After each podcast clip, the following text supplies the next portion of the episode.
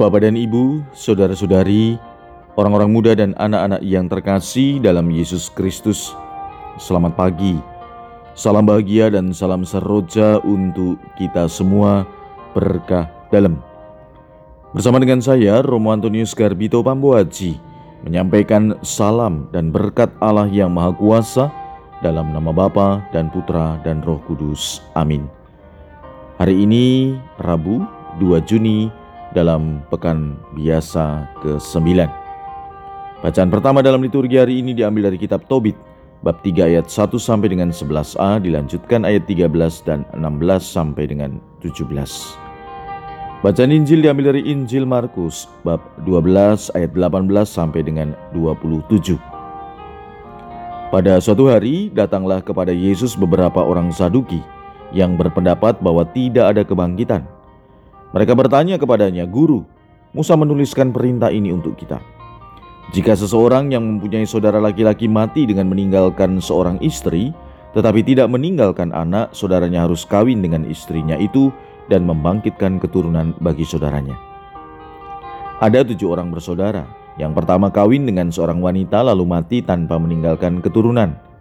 Maka yang kedua mengawini dia, tetapi juga mati tanpa meninggalkan keturunan. Demikian juga yang ketiga, dan begitulah seterusnya. Ketujuh-tujuhnya tidak meninggalkan keturunan, akhirnya wanita itu pun mati. Pada hari kebangkitan, bila mana mereka bangkit, siapakah yang menjadi suami perempuan itu? Sebab ketujuh-tujuhnya telah beristrikan dia." Jawab Yesus kepada mereka, "Kalian sesat, justru karena kalian tidak mengerti kitab suci maupun kuasa Allah. Sebab di masa kebangkitan orang mati, orang tidak kawin atau dikawinkan. Mereka hidup seperti malaikat di surga. Mengenai kebangkitan orang mati, tidaklah kalian baca dalam kitab Musa, yaitu dalam cerita tentang semak berduri, bahwa Allah bersabda kepada Musa, 'Akulah Allah Abraham, Allah Ishak, dan Allah Yakub.' Allah bukanlah Allah orang mati, melainkan Allah orang hidup. Kamu benar-benar sesat." Demikianlah sabda Tuhan. Terpujilah Kristus.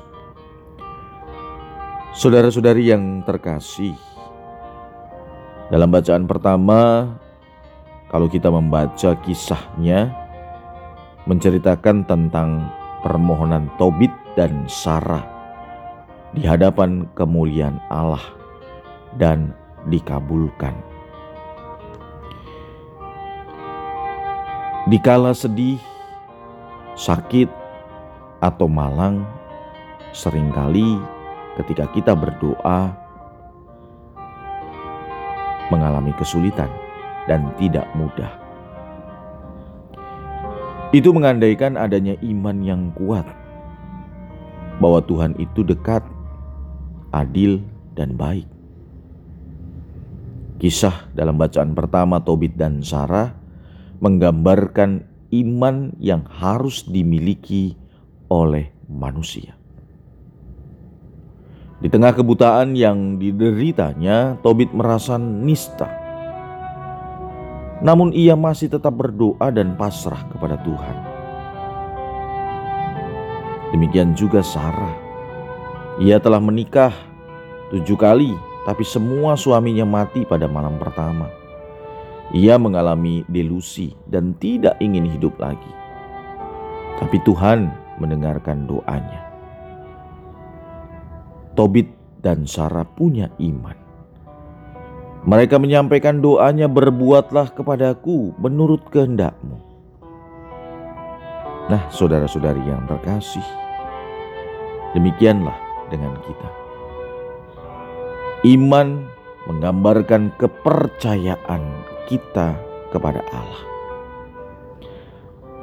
Dalam Injil hari ini Yesus menegaskan bahwa Allah adalah Allah orang hidup. Di dunia ini, saat ini kita hidup, maka kita percaya bahwa Allah mampu dan sanggup mengabulkan doa-doa permohonan kita sesuai dengan kehendak-Nya. Demikian juga kalau kita percaya akan kehidupan setelah kematian ini, tentu Allah juga akan memberikan hidup yang abadi dalam kerajaan-Nya. Mari saudara-saudari, kita berjuang menata hidup kita, percaya bahwa Allah akan dapat mengubah hidup kita di dunia ini menjadi lebih baik. Dan ketika kita setia, maka Allah juga akan memberikan kehidupan abadi bagi kita. Marilah kita berdoa. Ya Tuhan, di tengah segala cobaan, semoga kami tetap beriman kuat dan percaya kepadamu, sehingga kehidupan abadi yang Kau janjikan, Kau berikan kepada kami yang setia.